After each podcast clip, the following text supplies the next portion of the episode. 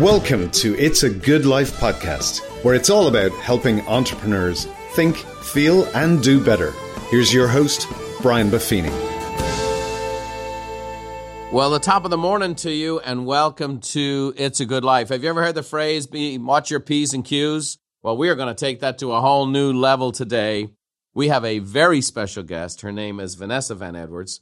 I was first introduced to her by a great friend of mine who sent me her TED Talk in London. And she is a dynamic communicator herself. She just wrote a best selling book called Cues The Master the Secret of Charismatic Communication. And uh, she is the leader at uh, the Science of People and lead investigator there. Her mission is to help introverts leverage their strengths, show high achievers how to activate their secret skills, and teach awkward people to feel more confident. I'm a little bit of all three, so I can't wait for this. Vanessa, welcome to the show. Thanks for being with us today. You are so charismatic. You're not awkward. you don't need me. well, thank you so much. And we're going to dive in, and we, we've been wrestling through the book here. I'm excited about it. Some great stuff in here.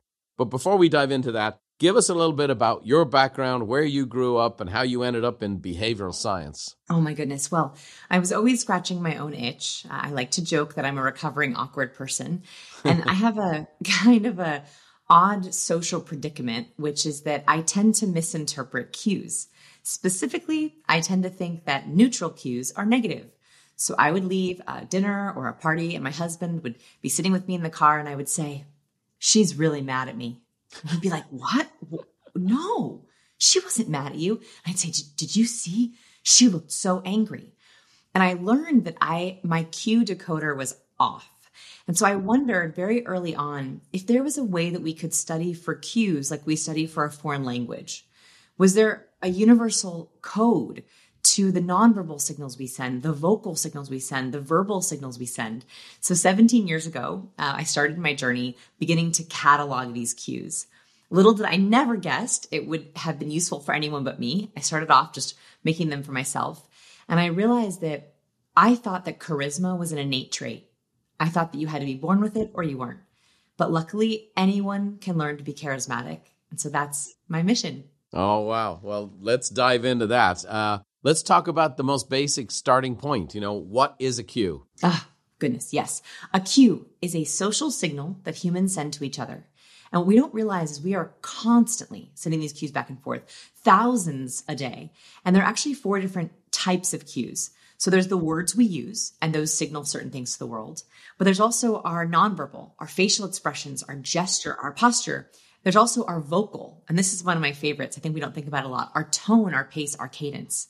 For example, if someone were to walk into a meeting and say, I'm so happy to be here, you would know just based on the tone that the words don't match. And so what we're looking for for cues is are they congruent? Do the words match the nonverbal, the vocal, and the last one is imagery. That's the colors we wear, the things behind us in our background, the props we hold in our profile pictures. Those all signal to the world how we want to be treated. And I think that that's my my big mission with cues is that I think so many people are underestimated or overlooked or doubted. And it's because they're just sending the wrong signals. And if we learn how to send the right signals, we teach the world how we want to be treated and you know i think as far as timeliness i have six kids right and from age 30 to 20 yes. And obviously they're far more connected in the instagram world and so on and so forth. One of the top photographers in the world is a friend of mine. We play golf together down here at la costa and he'll charge the kardashians $400000 for two days worth of shooting. Huh. and for they'll get eight images they use and they're coming out of the pool and it looks like this spontaneous thing or whatever else and it was orchestrated and i mean he has a team of 20 people making this all happen and we're living in this world and it's there's an artificial world like that. There's the instagram world that's created and my best life on display. And now we also have i mean i have 250 employees. At one stage we didn't occupy our four buildings for 560 days. Wow. and i found that collaboration and creativity was stifled because on Zoom, certain people were able to come across a certain way and then other people weren't. There were people who just clammed up, who had a lot to say, yeah. and people who shouldn't be talking were. So we had a lot of this. And I just think the, the environment we're in, especially in this post COVID world, it's wide open. And again, I think most people don't consider themselves charismatic. Right. They certainly don't think themselves as a charismatic communicator. And I think the timing is awesome. You talk about this thing called the charisma zone. Yes. I was kind of interested. I thought that would be a great little segue. Let, us talk about that for a second. By the way, it, you're absolutely right. We need to be charismatic now more than ever because we're so burnt out with communication. We have highlight reels on social media. We have very difficult to make authentic connections over Zoom. And so we need to be more charismatic now than ever because our charisma is contagious. And this is what's incredibly important about charismatic people, about people who hit the charisma zone. So the charisma zone is where highly charismatic people live. It's where they communicate, it's where they interact, it's where their relationships are. What researchers have found is that highly charismatic people, they are working a very specific formula. That charisma is the perfect blend of warmth and competence. That highly charismatic people, it doesn't matter if they're extroverted or introverted, if they're awkward or not, the only thing that makes someone charismatic is that at the very same time, they are cueing or signaling first warmth, trust, collaboration, openness. But at the very same time, along with that warmth, they're signaling competence, power, capability, memorability, efficiency. We love to be around people who hit that charisma zone, who hit that sweet spot of being both trusted and admired, of being both open and reliable. And so I think that what we can think about is when we're on video, when people look at our LinkedIn profile, when we're with our kids, how are we going to constantly signal you can trust me and you can rely on me? Mm-hmm. That is contagious. Highly charismatic people, they cue warmth and competence and infect warmth and competence. So, really powerful leaders, they walk into a room and you think, ah, oh, I belong. I'm okay, I'm taken care of. And that makes them more charismatic too. This is beautiful and music to our ears. So, give you a little background. We have a coaching company and a training company for the past 30 years. We have millions of clients all over the world, and we coach about 25,000 people. Wow. And we're about, uh, you know, generating referrals and becoming people's trusted advisor. And Stephen Covey in Seven Habits of Highly Effective People used to say that trust was built on character and competence. And I like this enhancement of that thought. Yeah, we're just tweaking it. Well, yeah. And again, at the end of the day, there's no new principles, right? Right. But there's modification. The principles don't change, but the tactics do. And taking that dynamic of character and expanding it into this thought of warmth, yeah. I think gives it great feeling. It gives it great gravitas. And so that warmth and competence is what all trust is based on. And that's when people refer, that's when people will do business with you and yes. so on and so forth. And what's amazing is Covey had this right. What we have now is the research. Mm-hmm. So we're actually just expanding on this concept of character warmth. Warmth is vulnerability, mm. it's openness, it's truth, it's collaboration. And what the research has found here is when we have an imbalance, that's where things get stopped up or we get trapped. So people, for example, who are too high in competence, and this is the problem that smart people make. Yeah. So most of our students are high achievers, incredibly smart, off the charts talented, and they run into the same problem. Highly smart people, they double down on their competence. Yes. They think, I have great ideas. I don't need that warmth. And so they show up, they hit you with their ideas, they hit you with their competence. And here's what the research found competence without warmth or competence without character leaves people feeling suspicious. Mm. So if you don't know why you're not getting referrals, well, you're not getting loyalty, why you're not being able to close, it's because people might think, well, he has a great idea, but I just don't trust it. Mm-hmm. That we cannot believe competence without warmth as a social lubricant. We have to have both. Love it. I'll, I'll, give you a little anecdote. Yes. Irish, so we tell lots of stories. Yes, I love so it. when I back in my 30s some years ago, I was a real estate agent and I was serving a guy who was one of the top football players in the country. So this big giant man, six foot three, giant shoulders, er, tiny waist, and everything in between rippled. Yeah, and he had just signed the highest contract in the NFL in its history. And I'm helping him buy a home. And I say, I got to introduce you to my lender. And he goes, No, no. And he was freaked, like nervous. This this guy who's known for killing the quarterback is terrified. And so I said, Well, tell me what's going on here. Have you had a previous experience? So he met this lender who doubled down on their competence. And it's, it's, uh, here's the rate and here's the points and here's the fees. And we're going to do this and we're going to do this and one thing after another. And he's being all businesslike and probably intimidated by this football player. So I go, Well, tell me about this. I said, What's the underlying thing? What's going on for you? And he goes, Well, I had a Sears card in college and I kind of screwed up my credit. Now, it turns out this guy never needed credit in his life. He had a giant contract. So I introduced him to this four foot 11 in pumps lender who was the sweetest gal in the world who just came and said, just so you know, this is normal. This happens all the time. Sears used to have a strange billing cycle. And so everybody's got a credit problem with that. And just so you know, here's what the underwriter's going to do. We're going to write this simple little note. Hey, I, I, wrote, I had this problem in college with this Sears card. Since then, I've been squeaky clean. Everything's great. And I just signed the largest contract in the history of the NFL. and this guy just went, and he became a huge source of referrals for me, sending me NFL player after NFL player because people thought this big, tough, rough guy, he needed the warmth yes. in order to receive the competence. He was terrified of the competence because of the underlying feeling. And this is what the research says is there's an innate human nature aspect to this that we need to have warmth to believe in competence. Mm, that's brilliant. Love it after the charisma zone, one of the things that, and again, we're, we're in shorthand, and I'm hoping to have you at a number of our events in the future, uh, Vanessa, so we can go in depth on these things. But what is the cue cycle? You talk in the book about the cue cycle. I think it's fantastic. Maybe you can talk about it. Yes. That. So this study that I'm going to share with you gave me so much relief. So as an awkward person, I'm also a social overthinker, which means I lay in bed at night and rethink every conversation that I had that day, right? It's a horrible affliction. So because of this, I read this study. What they did is they wanted to know if cues, if spotting a negative cue changes our body, changes our physiology. So it's a very simple study. They had people walk into the lab and they flashed them a cue of social rejection. So a cue of social rejection could be an eye roll. it could be a scoff. Ugh. It could even be a dismissive tone of voice. Yeah, great idea. Now, we know as humans that cues of social rejection can threaten our social survival. So we do not like to see them. They found the moment they flashed a cue of social rejection, the participants' field of vision increased. Literally, their pupils dilated instantaneously to take in more of their environment. Because what happens if we see a cue of social rejection? Our body goes, uh oh, what's our escape route? Yep. are more people sending a cue of social rejection. Right. And so in this way, there's actually a cycle going on. We see cues, trust cues, warmth cues, competence cues, or danger zone cues, so cues of social rejection, that actually changes our physiology. We produce cortisol or adrenaline or dopamine. Our pupils dilate. We get stronger. We get bigger. We get smaller. And then we end up sending cues to other people about how we think and feel. Mm.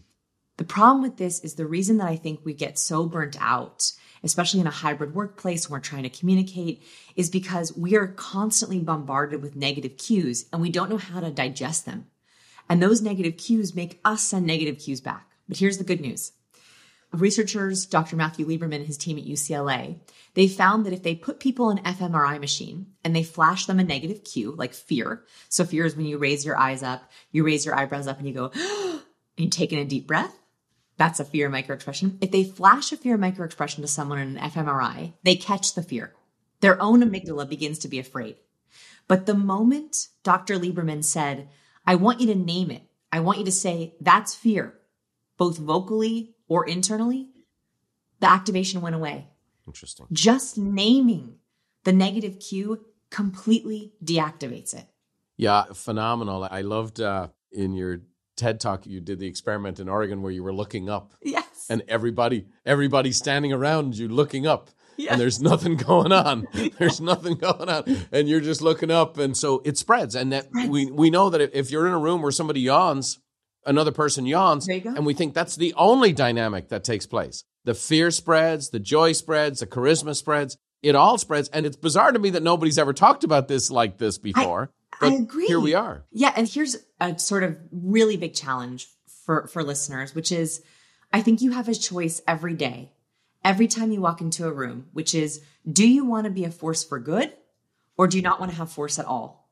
Do you want to walk into a room and infect warmth and trust and competence and help everyone be more charismatic? We have the power to do that with very simple cue changes. Mm.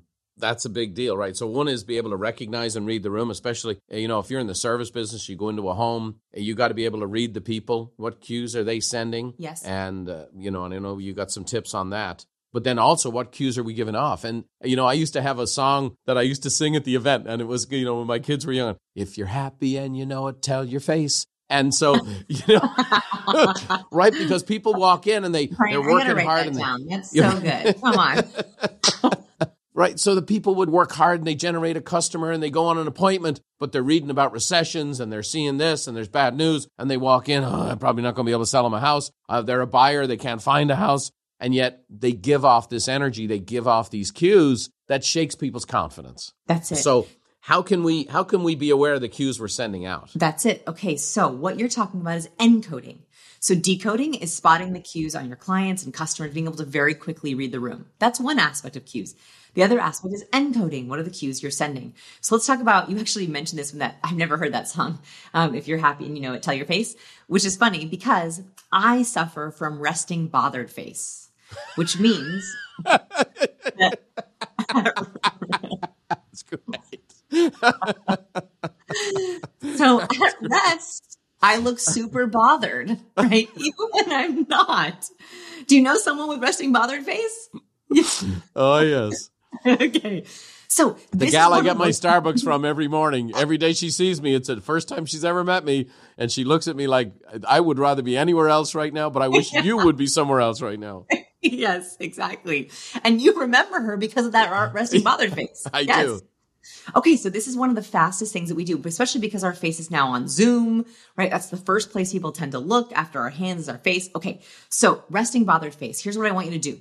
I want you to go to the mirror and I want you to make your face completely relaxed. And I want you to see what does your face look like at rest. Now, what's important about this is that research has found that resting bothered face is real. The reason for this is because of the shape of our facial features. So there's some people who have an upward face. At rest, their mouth is either neutral or angled up.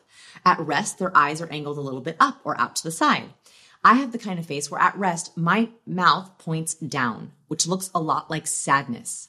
So the universal expression for sadness is a frowny face. We pull our, our um, corners of our mouth down into a little upside down U. Well, at rest, my face already looks like an upside down U. So people always ask me, are you okay?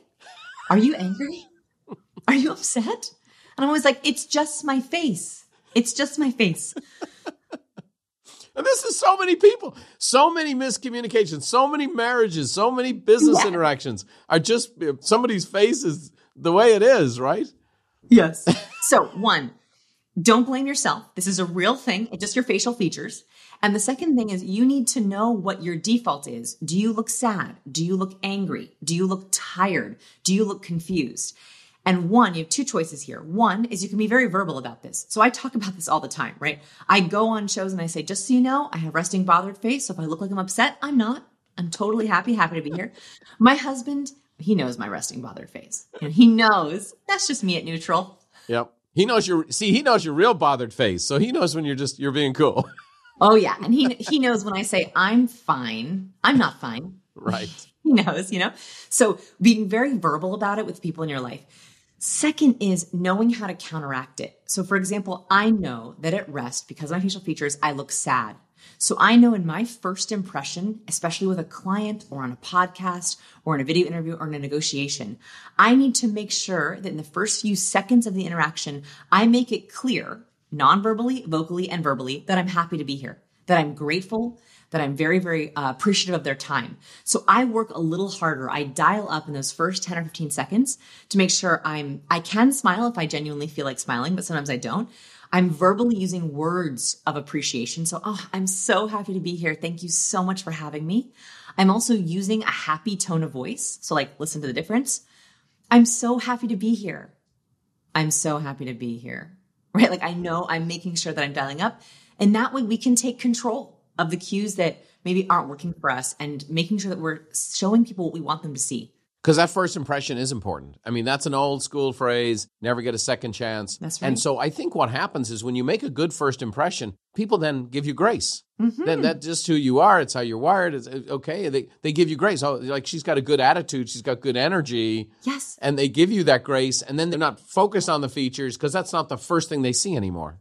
It, you just nailed it. It's exactly that. It's if you can make those first few seconds positive, it's like a lever for your entire rest of your interaction. As long as the first few seconds are positive, it's going to be way easier for the rest. And researchers actually proved that. They found that our first impressions are about 76% lasting, meaning we make 76% of our impression of someone in the first few seconds of seeing them. So if you show up positive in those first few seconds, that helps you for the entire rest of the interaction. Amazing. Well, there's so much to this, and you and I could do this all day, and it's fantastic. You have three rules for practicing cues, and I think it would be just essential for us to cover those to give people some of these how to's. So let's dive in there if we can for a sec. Yes, I would love it. So actually, you know, for this, especially for this interview, I might tweak these a little bit. Okay. The very first one I want I want to talk about for us is you have to understand that you have a unique flavor of charisma. And this is my first rule for this because I do not want you, if you're an introvert, to fake being an extrovert. Mm. That's exhausting. So, actually, what I want to think about is what is a way that you can communicate that makes you feel like your authentic self? If you are faking being outgoing or faking being an extrovert, that will be so exhausting and it will come across. The very first thing is to figure out your natural flavor of charisma. Where where does that fall? The second thing is to make sure that you are sending clusters of cues. what I mean by this is one cue never stands alone, right? So I can try to smile throughout an entire interview, but that's only one cue. What you want to think about is how can you be congruent with your entire body? How can you make your gestures, your posture, your voice, your words all match? This is especially important in those first few seconds of a first impression, or if you're presenting or selling or pitching. That if you love your product, and you know that what you're saying is true, don't just memorize the facts. Make sure you're delivering with your entire body. Right. I found it interesting that you said the very first thing that people noticed was your hands. Yes. And when I started thinking about it, I went, yeah, that's true. I never thought of that before, but it's definitely such a big deal. And people, again, forget. Yes. People forget. I, you did a little drill with putting your hands behind your back, and people are like, "What's going on here?" Right? It's wild. And, and this is especially important in a virtual world, right? I, the biggest mistake I see now is that people get their face too close to their camera. And the problem is when this happens, so we have it set up where you can see our hands, you can see our gestures. A lot of the times people will zoom in so that they're um, almost a foot away from their camera. And that means they can't see their hands. So make sure in your profile photos, your camera is at least a foot and a half away from your nose. And I really mean it. Get out a measuring tape and measure the distance between your nose and the camera. It should be at least a foot and a half away so you can see the gesture. You know, we do video stuff and sometimes news programs and so on and so forth. And I'm shocked sometimes at these major networks that have these pictures that couldn't be worse. This guy's looking up his nostrils and yes. this, it's wild. And this is part of the world we live in. And it becomes so distracting you can't hear what they say. That's it. And that's really the worst, right? That's it. What would be one last little Ooh. practicing the cue you'd give us? Okay, I I want to I again I'm going to change it up. I like doing different things, which is I want you to know what your nervous tells are. I think this is an essential thing to know about yourself is what do you look like when you're nervous? So remember that we talked about I want you to see what you look like at rest. I also want you to pay attention to what you look like when you're nervous. So here's a little activity. It's the, the a kind of final challenge.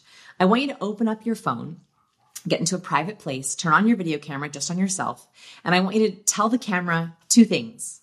One is what you had for breakfast yesterday. Okay. I know that's a hard one. And two, I want you to tell me your most embarrassing story. And I want you to watch the video back. The first question is how you recall something. And I think it's important to know what you do when you're processing something that doesn't make you nervous. The second question is what you look like when you're sharing something uncomfortable. And I think we should all know our nervous cues because you don't want to accidentally send those cues when you're selling, when you're pitching, when you're in first impression. Well, we could do this for hours, and I'm loving this. The book is sensational. It's called Master the Secret Language of Charismatic Communication. It's cues, small signals, incredible impact. And congratulations on it. I know it's going to go great. I have five rapid fire questions I ask everyone we've had on the show, from billionaires to sports figures to movie actors. Help I'm going to hit you with them rapid fire. We'll finish okay. on time and get okay. you out of here. So here's number one What's the single best piece of advice you've ever received? Don't say yes to everything. Mm. Great. Who said that to you? My mom. Thank God for moms. Thank goodness Next. for mom. What one talent or gift do you wish you possessed that you currently don't? Talent or gift? It's pausing time so I could appreciate more and get more done. wow, like it. what book has been most instrumental for you? How to Win Friends and Influence People was the mm. first time I read a book and thought, oh, we can teach communication? Yep. well, when my home burned down in 2007, we lost over 5,000 volumes. And when we rebuilt our home, we built these huge libraries. What's the very first book I'm going to put back in here? And it was How to Win Friends. No. Was, I read it again for the seventh wow. time and I put it on this shelf. I had this entire room and I had one little book there. And I go, well, that's a good one to start with. Um, what one movie do you watch over and over again? Uh, oh, Babies. I love that movie. The movie about the babies. I love babies. I have a four year old I love him. That's great. Okay, last but not least, Vanessa Van Edwards. When I say the term the good life, what does a good life mean to you? Appreciating every moment, even if it's good or bad. Nice. Well, this has been a great moment here for us. We've loved having you on. You've such a special spirit. I'm so glad you've worked hard at figuring out your own need to be charismatic and communicate and work through some issues that I think we've been needing for a long time. Like I said, I'm shocked no one's ever talked on this subject before. Uh, and here you are with research, with insight, with humor, with warmth and competence. You've brought this whole package together. And uh, we're just delighted to have you on the show today. The book is awesome. It'll help you communicate better at home, pick up cues, be aware of your own cues. It'll help you be better in sales, in support, in presentations, at a dinner party uh, you'll find that you're having better conversations than you ever had because you're not reading the wrong signals and you're not giving off the wrong ones. So thanks for being our guest today, Vanessa. Absolutely oh, terrific. I hope you enjoyed it. I loved it. Thank you so much. It was such an honor. Great. Well, for someone who's been giving me the right cues for 91 years on this planet, and that's my mother, Therese Buffini, back in Dublin. And she always finishes off our podcast with a little Irish blessing. And uh, I'm going to cue you up now, Therese, to finish off our show. May the road rise up to meet you, and may the wind always be at your back. May the rain fall soft upon your fields, and the sun shine warm upon your face. And until we meet again, may God hold you in the hollow of his hand. See you next time.